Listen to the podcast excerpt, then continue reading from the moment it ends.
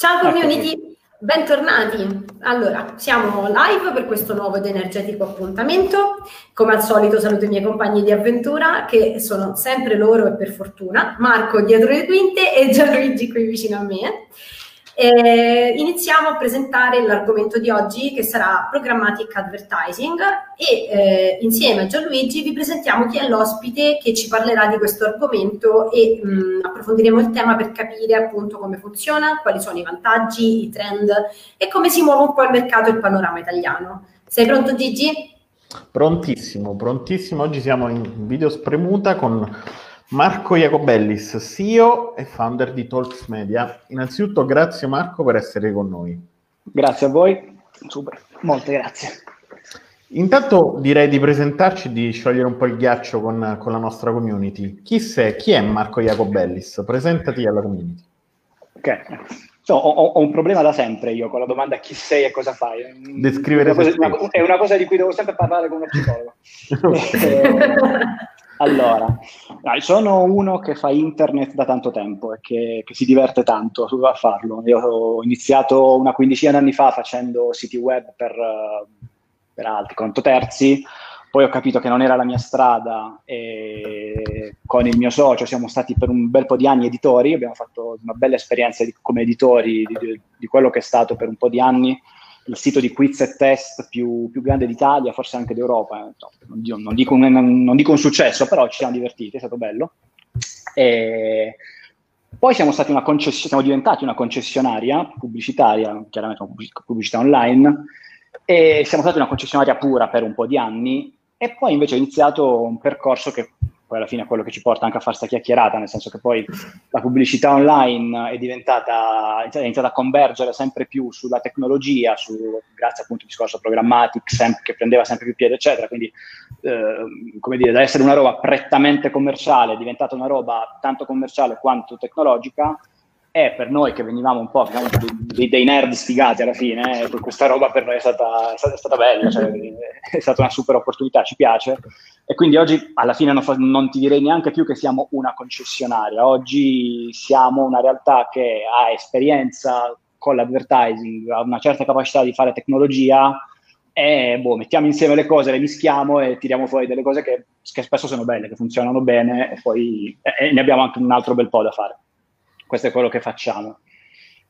Ok, per far capire bene un po' a chi ci segue eh, che cos'è la programmatic advertising, vorrei partire con una domanda un po' generale.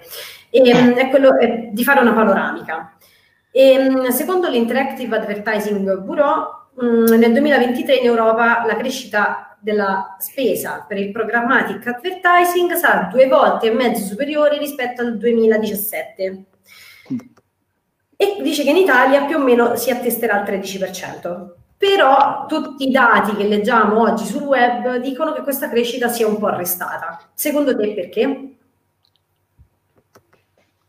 Allora, boh, vabbè, posto che ho visto anch'io quella ricerca, eh, come dire, è stata fatta prima di tutto, di tutto quello che è successo quest'anno mm. e che rende chiaramente sì. tutto sballato e poi, per l'amor di Dio, magari andrà tutto benissimo e ah, sì, in questo momento anche, il mercato si è anche ripreso abbastanza in questo momento, però come andrà da qua a fine anno, boh, quindi tutti i dati, tutte le ricerche che dovranno essere un attimino ritarate, però il trend in realtà in effetti c'è, e, ehm, diciamo, facciamo finta che non esista questo 2020. Eh, sì, in effetti rallenta la, la, crescita, però ti devo dire la verità, vi devo dire la verità, non sono sicuro che sia una cattiva notizia, nel senso che è anche un segno del fatto che il programmatic è ormai una tecnologia piuttosto stabile, cioè una, è una modalità di acquisto, è un, un ecosistema, chiamiamolo come vogliamo, però non è più la novità che cresce, che schizza in verticale, ormai è una realtà solida che, che ha una grossa quota di mercato e che quindi comincia ad appiattirsi come è normale che sia, però dice, la, la, vedo più come una buona notizia sinceramente che come una, che come una cattiva. Uh, forse sono più preoccupato uh, di alcuni elementi, diciamo, collaterali a questo, cioè nel senso io vedo che uh, della crescita tu, di cui tu parlavi a livello europeo, uh, l'Italia, mm. cioè, se, se, l'Europa cresce 10, l'Italia cresce sempre 5, se la, la Germania cresce 9 e noi cresciamo 4,5. E questo mi preoccupa abbastanza di più sinceramente e poi vabbè ci sarebbero, possiamo parlare due ore delle cause, però ci, ci allontaniamo molto da, da quello di cui stiamo parlando. E magari mi preoccupano anche il fatto che eh, il programmatic rallenta la, sua, la velocità con cui cresce, ma invece gli OTT crescono sempre più veloce. E quindi cioè, ci faceva una ricerca del, del Politecnico di un po' di tempo fa, insomma, da braccio non mi ricordo i numeri, però eh, tipo 3-4 anni fa, 5 anni fa, gli OTT erano fondamentalmente due e pesavano per il 60% del, del, del mercato pubblicitario, che erano Facebook e Google uh, tra 3-4 anni gli OTT, che ormai sono diventati 3 perché c'è anche Amazon, di, peseranno, si stima, l'85%, ecco questo è un, bello, un bel cambio di sistema. Poi realtà più piccole, medio piccole come siamo noi, ne possono anche uscire bene con de- de- un approccio abbastanza elastico, per realtà molto grandi, molto strutturate, questo è un problema vero. Eh, diciamo, questi sono più elementi che mi fanno un po' più paura. La, la, la crescita, il fatto che la crescita rallenti, prendiamo il verso buono, vuol dire che siamo diventati grandi e quindi, quindi bene. Ok, e riusciresti in pochissime parole, no, in poche parole, eh, in parole molto semplici, a far capire a magari chi non conosce che cos'è la programmatica advertising, a far capire di cosa si tratta, magari anche a chi è destinata e chi sono i, play, i grandi player del mercato di, di, oggi. Sì, questo è, quello che faccio quando mia nonna mi chiede che lavoro fai, che esatto. più o meno ogni volta che la vedo. Eh, allora, eh, allora, diciamo che c'è, c'è, una tendenza nel mondo che è sotto gli occhi di tutti, che è quella in qualunque attività produttiva, se puoi automatizzare qualcosa, automatizzala. Da, vale per qualunque cosa. E, mh, la, la, la, l'advertising online è stata probabilmente uno dei campi in cui questo fenomeno è arrivato prima. Nel senso, mh, perché, ci, perché, ci, si presta particolarmente. Allora, se io prendo l'advertising old school, no? chiamiamo il nome figo, eh, io dieci anni fa, otto anni fa, uh, io rappresento dei publisher, andavo a parlare con un cliente o con un'agenzia, un centro media, e avevamo un, dire, uno scambio, un'interazione, parlavamo di, di, budget, parlavamo di banner, di, di impression, eccetera. Trovavamo un accordo commerciale. Poi la palla passava a chi si occupava delle cosiddette operation, quindi uh, ti, ti, ti, passo il banner, è approvato, non è approvato, modificalo, non funziona, le specifiche, report di metà campagna, report di fine campagna, e tutto questo girava per mail, uh, allegati dimenticati, WeTransfer scaduti, e, cioè, era cioè, obiettivamente una situazione con molto rumore, mettiamola così, che ha funzionato benissimo per anni, anche per decenni, perché poi era lo stesso sistema che funzionava, su, che funziona ancora su radio, tv, eccetera, eccetera, eh, però è obiettivamente un sistema con molto rumore di fondo. Uh, il programmatic è quello che ha preso tutto questo, tutto questo grande campo da gioco e l'ha portato in un ambiente molto più asettico, in cui ogni pezzo della catena ha accesso a un software, a una dashboard, e da questa dashboard, più o meno, senza dover più parlare con nessuno e senza WeTransfer che scadono, eh, può gestire tutto, è diventata una roba molto più pulita, molto più asettica, ehm, quindi è, è, obiettivamente anche più funzionale. Eh, quindi cosa vuol dire? Vuol dire che chi compra ha accesso a una dashboard in cui può vedere tutta l'inventory disponibile, eh, può comprare secondo i suoi parametri, può comprare pubblicità secondo quello che vuole spendere, i target che vuole colpire, eccetera. Eh, chi vende dall'altra parte, poi c'è un po' di intermediari in mezzo, però siccome lo devo spiegare a mia nonna, facciamo finta che non esistano questi, questi soggetti intermedi. Eh, chi, chi, vende anche lui accesso alla sua dashboard o alle sue dashboard tipicamente eh, e vede chi sta comprando, a che prezzi sta comprando e, tutto quanto molto molto molto più pulito rispetto a prima. Poi ci sono anche qua delle, delle gradazioni che adesso stiamo tagliando un po' con l'accetta, eh, che quindi poi magari dopo ci, ci, arriviamo un po' di più, però fondamentalmente è, è questo. E mi dicevi dei player anche, allora, mm-hmm. quando parliamo di programmatica il player è uno, cioè o meglio non è uno, il, il big player è uno ed è Google. Ed è, ed, è play, no, ed è il big player in realtà è una situazione abbastanza particolare perché è un po' un giocatore ma anche quello che dà le carte, nel senso che è, è come dire, è il player dominante con un prodotto specifico per tutti gli anelli della catena del valore. Poi su ogni anello, diciamo, su ogni, ogni anello di questa catena c'è Google che ha la sua, sua market share del boh, 60, 70, 80%, dipende, e poi ci sono tante altre aziende che li fanno una concorrenza fondamentale, perché poi alla fine il nostro è un settore basato molto sulla, sulla competizione, anche in tempo reale, nei millisecondi, eccetera. Quindi il fatto che sia un ecosistema mh, molto competitivo e molto importante e effettivamente questa competizione c'è, devo dire, devo essere sincero. Google fa la parte del leone, ma ci sono anche tante altre realtà più specifiche che magari non coprono tutto l'arco come fanno loro, ma che poi su ogni singolo pezzo fanno, fanno egregiamente il loro lavoro. Questo è... Oltre al, quindi è un discorso appunto per ricapitolare un po' quello che abbiamo detto, quindi oltre a un discorso di automazione anche un po' di eh, neutralizzazione un po' dell'ambiente se vogliamo, Uh, I vantaggi sono anche di tipo economico, cioè, quali altri vantaggi si hanno? Quindi andare ad esempio questi, con questi player un po' più specifici, un po' anche con una, con una, quota minore rispetto a Google, che vantaggi può dare a un editore o a un qualcuno che comunque decide di mettersi a disposizione? Ecco, Ma allora, eh, i, i, vantaggi tu, tu, ce li hai da entrambi i lati del tavolo, nel senso che i vantaggi più, più ovvi sono per chi compra, no? perché in questo, in questo spazio, chiamiamolo asettico, eh, chi compra chiaramente compra meglio, compra meno, eh, ha meno dispersione, ha meno inefficienza, vengono più facili anche alcuni targeting, alcune cose che si potevano fare anche prima, che però erano tantino più laboriose prima, quindi per chi compra eh, ha, ha, vita molto più facile. Eh, per, per, i publisher il discorso in realtà è molto interessante perché mh, per i publisher il programmatico è un'enorme opportunità, cioè rispetto al modello precedente che c'era, in cui avevi, se sei ab- fortunato e abbastanza grande, avevi una concessionaria che ti vendeva la cosiddetta reservation e poi sotto avevi AdSense o qualcos'altro, insomma gestire qualche, qualche altro spazio, rispetto a quel modello un, il programmatic, diciamo nella sua accezione più moderna, è una grossissima opportunità, cioè i, gli editori possono guadagnare molto più di prima. C'è un po' un, un problema tecnologico, nel senso che uh, implementare una forma di programmatic, chiamiamola basica, uh, su un proprio sito è una roba che oggi quasi qualunque editore al mondo può fare, cioè ci sbatte la testa due notti e, e ce la fa, uh, con sensibile miglioramento delle sue performance economiche. Uh, poi però il grande miglioramento invece è, è, diciamo, è, molto più avanti ed è lì dove invece la tecnologia necessaria comincia a essere molta di più, cioè bisogno di molto più sviluppo. E per un piccolo publisher potrebbe non valerne la pena di, di, di, di questo investimento pubblicitario, come dire, ci sono cose che, che, si possono fare su una certa scala. E quindi ci sono o un publisher se lo fa comunque da solo perché magari è molto skillato e quindi accede a guadagni molto molto più grandi di primi in autonomia oppure ci sono delle realtà come noi ma come anche altri che, che li accompagnano e, sì, perché fondamentalmente abbiamo la, lavorando con tanti publisher, con decine, centinaia di publisher, abbiamo la dimensione tale per cui possiamo sopportare l'investimento in termini di ricerca e sviluppo che c'è da fare, perché poi arrivi come dire, agli estremi in cui devi andare a lavorare per limare il millisecondo di latenza, del, cioè roba da sfigati. E, e quindi, come dire, per, per, chi lo fa su una certa scala ha perfettamente senso farlo.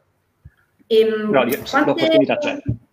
No, scusami, pensavo che avessi finito. No, no, no. Eh, quante tipologie di mh, mm, programmatic ci sono? Sentiamo parlare spesso, e leggiamo spesso, di eh, real-time bidding. Di cosa sì. si tratta? Eh, allora, se parliamo di tipologie di programmatic, allora, probabilmente la distinzione che farei uh, principale è quella tra il mondo dell'open market e il mondo dei deal quindi sia, la, sia lato buying che lato diciamo, seller. Um, io, eh, c'è il mondo open market, quindi quello in cui siamo,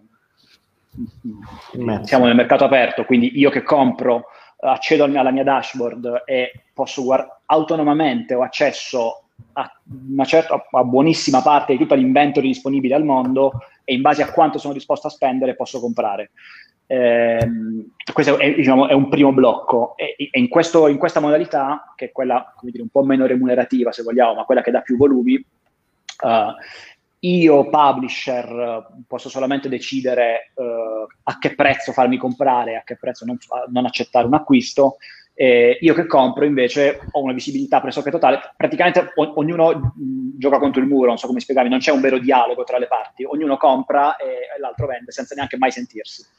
Mondo Deal invece è un po' una trasposizione un po' più lineare di quello che era prima. La... Vi ho persi, vedo solo me stesso. Non so se voi mi vedete ci siamo, ci siamo. Ok, scusate.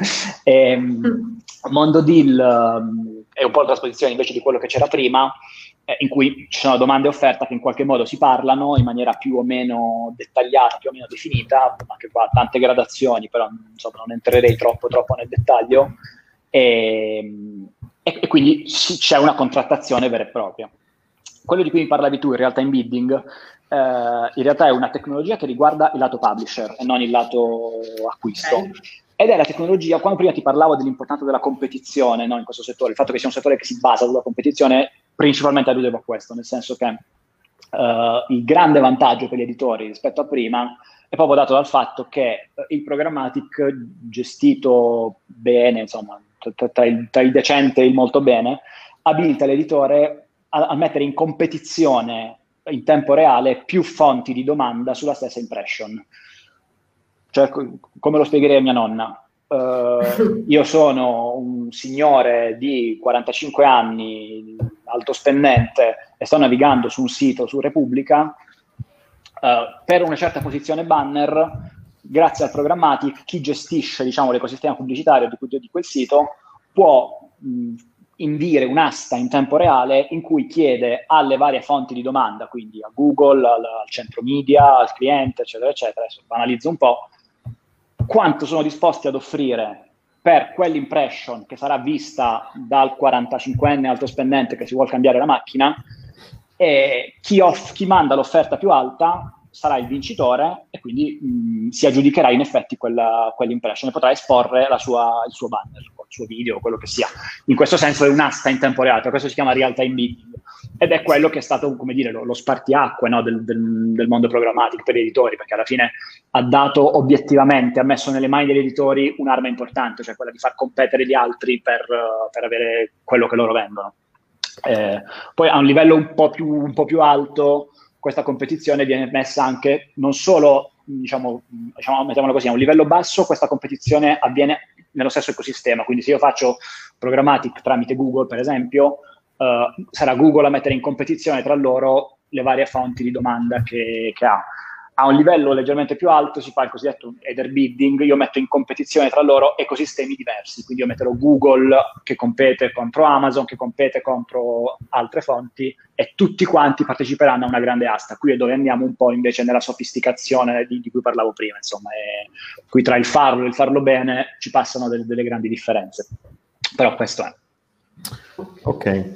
Il, quanto a questo punto mi viene un po' da, da chiederti, vado un attimo fuori da, da, quello che è il giardino dove siamo, uh, sempre riprendendo l'alto spendente, eccetera, eccetera, uh, si sta ripresentando anche un problema di uh, accesso ai dati, diciamo, no? quindi anche de, de, della privacy, tutto il discorso della privacy, mm. spazio anche abbiamo visto da immuni, che quindi c'è la gente...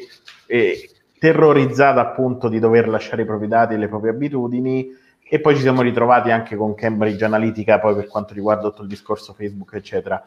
Mm. Uh, a che punto siamo con i dati? Nel senso, uh, dobbiamo seriamente preoccuparci? È ormai una cosa fisiologica a cui dovremo inevitabilmente abituarci perché troppe sono le tracce che lasciamo in giro?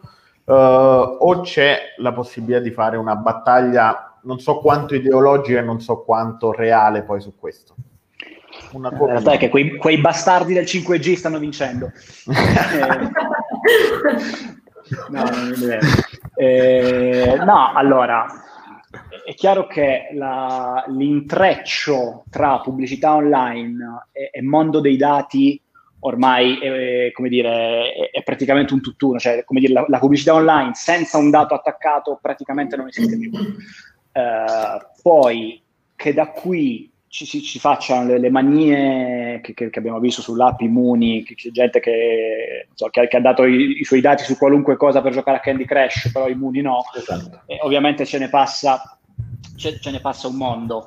Eh, credo che sia un, un, po' una cosa cui do, con cui dobbiamo convivere e, e, con cui secondo me il tema è solamente la consapevolezza, cioè esiste una serie di servizi e di opportunità eh, volendo anche molto nobili, poi sta a noi farne l'uso che vogliamo, magari meno nobile, a cui noi abbiamo accesso gratuitamente, eh, perché per usare la, la, famosa frase, se è gratis il prodotto sono io. l'importante è esserne consapevoli, cioè voglio dire, chiaramente il, cioè, il, punto di non ritorno l'abbiamo bello che superato, non esiste un mondo di, di advertising online senza dato. Eh, forse esisterà e c'è un, un, trend che mi sembra che stia crescendo sul fatto di quelle persone che preferiscono pagare qualcosina al mese pur di tutelare la loro privacy, quindi abbiamo browser super sicuri per la privacy che però mi fanno pagare 1,90 euro al mese, abbiamo siti che giustamente, legittimamente eh, mi bloccano tutte le pubblicità se sono disposto a pagare qualcosa al mese.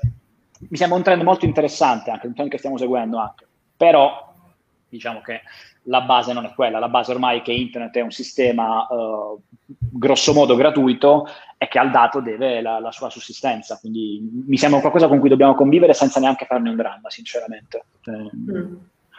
Anche perché poi voglio dire, i, so come spiegare, a me capita di parlarne con gente che appunto è chissà cosa ci fanno con i miei dati, fondamentalmente ti faranno vedere il, il, l'articolo che, che, che, hai lasciato nel carrello su Amazon, cioè, dire, il grosso dell'utilizzo dei dati è questo, non è che stiamo parlando di, di gente che ti spia per chissà che motivi, devi farlo con consapevolezza, non puoi buttare tutto a caso, quello è ovvio.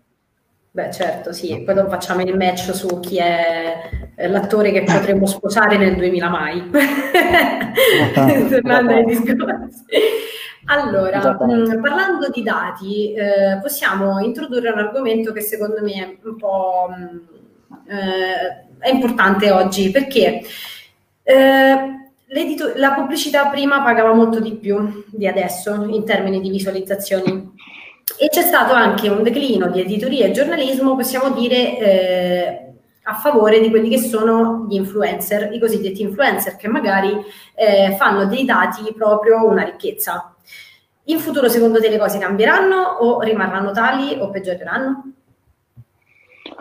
Ah no, eh, allora il, mondo, il discorso dell'influencer è un discorso abbastanza particolare perché poi eh, tipicamente l'influencer, eh, diciamo per definizione, si, si, poggia su piattaforme che non sono sue, quindi eh, attrarre vantaggio dai dati che un influencer è in grado di raccogliere tipicamente non è l'influencer stesso ma è la piattaforma che lo regge, quindi la TikTok di turno, la Facebook, YouTube, Instagram o quello che sia. E, ehm, no, penso che, cioè, pe- penso che si vada verso una strutturazione di tutto questo, quindi c'è un, uh, un ecosistema, come dice, c'è un mercato che ormai ha preso una sua strada molto ben definita in Europa, tra l'altro, abbiamo anche una legislazione su questo dato che è stata un po' una palla per tutti quando l'abbiamo introdotta, ma che poi alla fine viene fuori che è probabilmente la migliore legislazione che ci sia al mondo su, sul mondo dei dati, tant'è che poi ci viene copiata anche in vari stati degli Stati Uniti, insomma, abbiamo un po' fatto scuola su questo, probabilmente l'unico aspetto tecnologico su cui l'Europa è riuscita a fare scuola negli ultimi 30 anni. E, ehm, quindi no, penso che, penso che ci sia un, una strutturazione in corso Ecco, probabilmente, tornando a quello che dicevamo prima, la consapevolezza diffusa su quello che riguarda il mondo dei dati non va di pari passo con l'avanzamento tecnologico e anche l'avanzamento giuridico, cioè c'è un po' da, da colmare questo gap. Mi aspetto che nel giro di un, di un, po' di tempo ci si riesca, se non altro per questioni anagrafiche di ragazzi che crescono e che, dire, e che hanno già, già da, dal giorno zero hanno già utilizzato i loro dati come moneta di scambio. Ok. Ehm, c'è un altro, non so come chiamarlo, se chiamarlo strumento, se chiamarlo modalità di pubblicità, non so come chiamarla, però è, è quello che voglio chiederti è eh, sul native advertising, mm. la pubblicità nativa. Sì. Eh, che impatto avrà oppure ha la programmatic advertising sul native?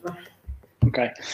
Eh, allora, il native in realtà mh, mm, segue delle, come dire, ha, un percorso che è parallelo a quello del resto del mercato, però non è proprio sovrapponibile.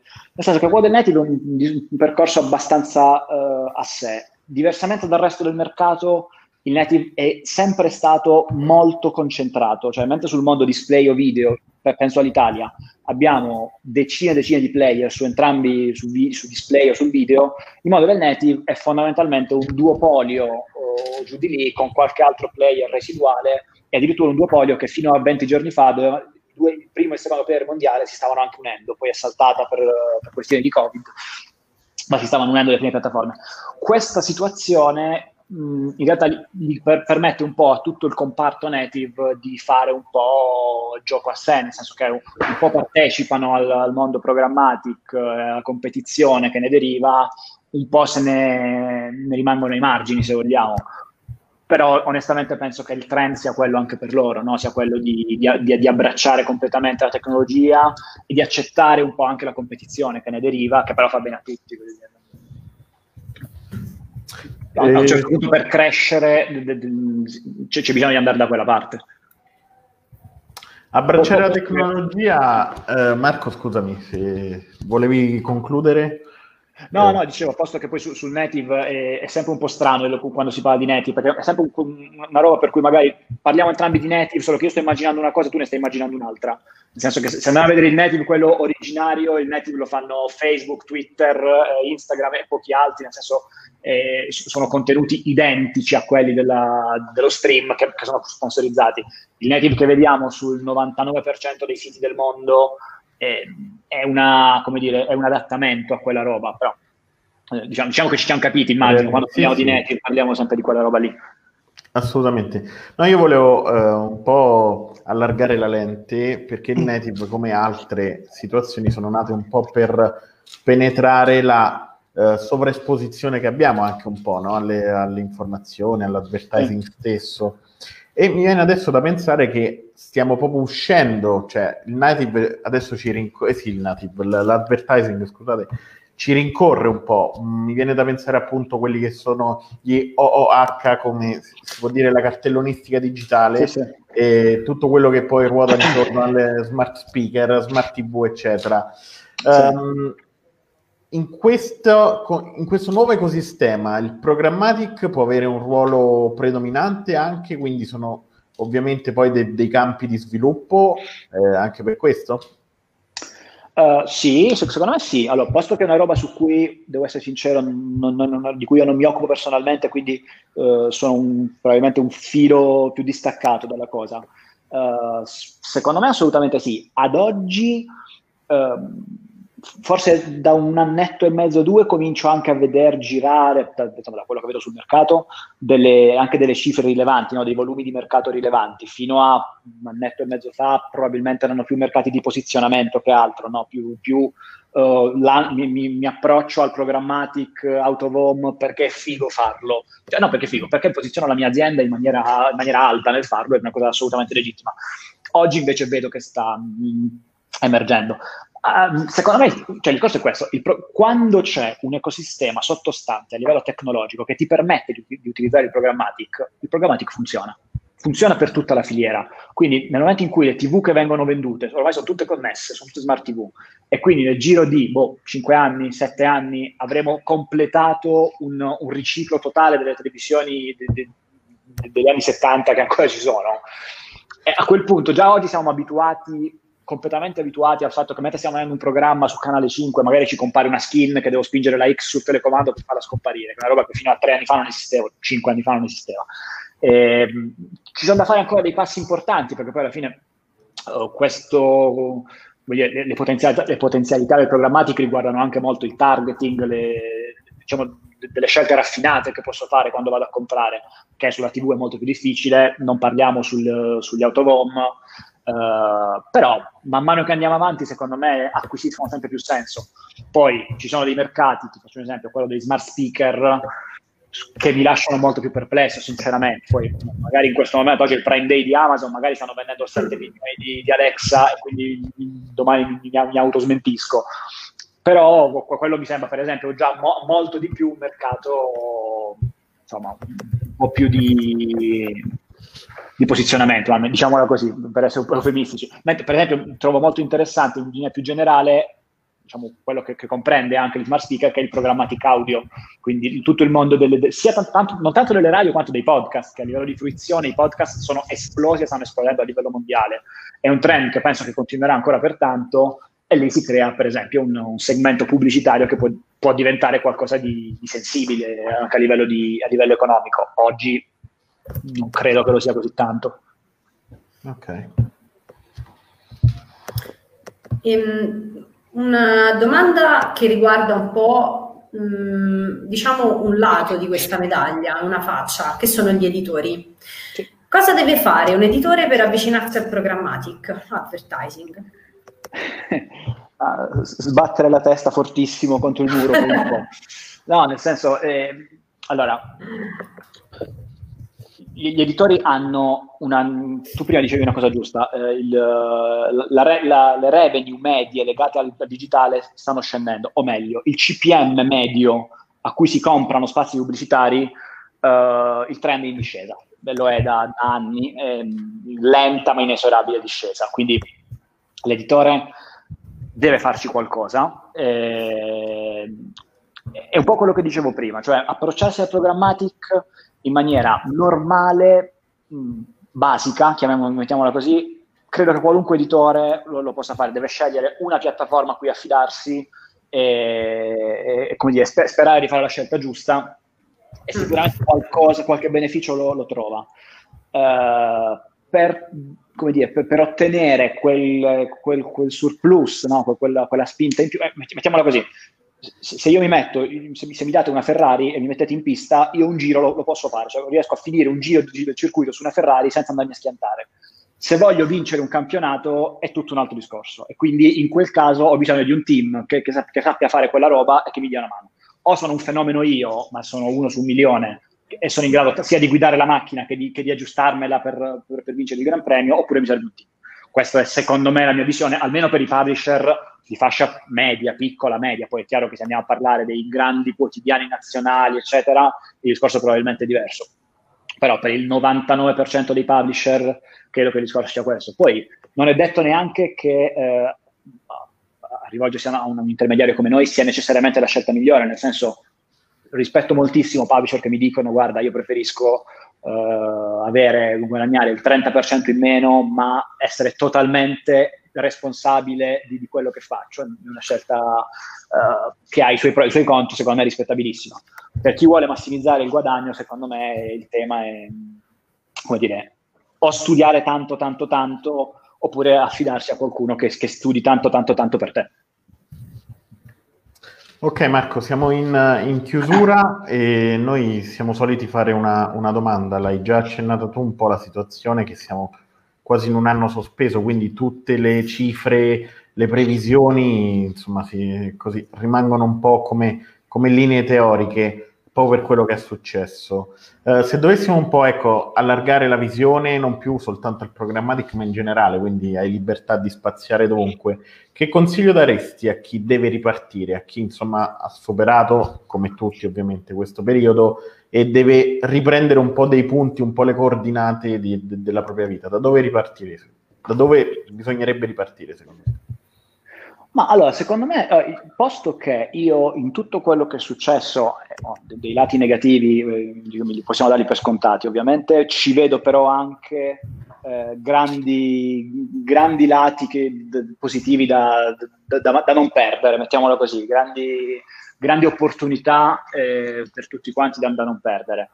E, ehm, per chi si occupa di digitale, anzi, io, quando, quando, mi chiedono come ti è andata col Covid, eccetera, eccetera, io rispondo sempre che alla fine mi, mi posso solo baciare i gomiti, nel senso che ovviamente il nostro comparto la crisi l'ha sentita, sì.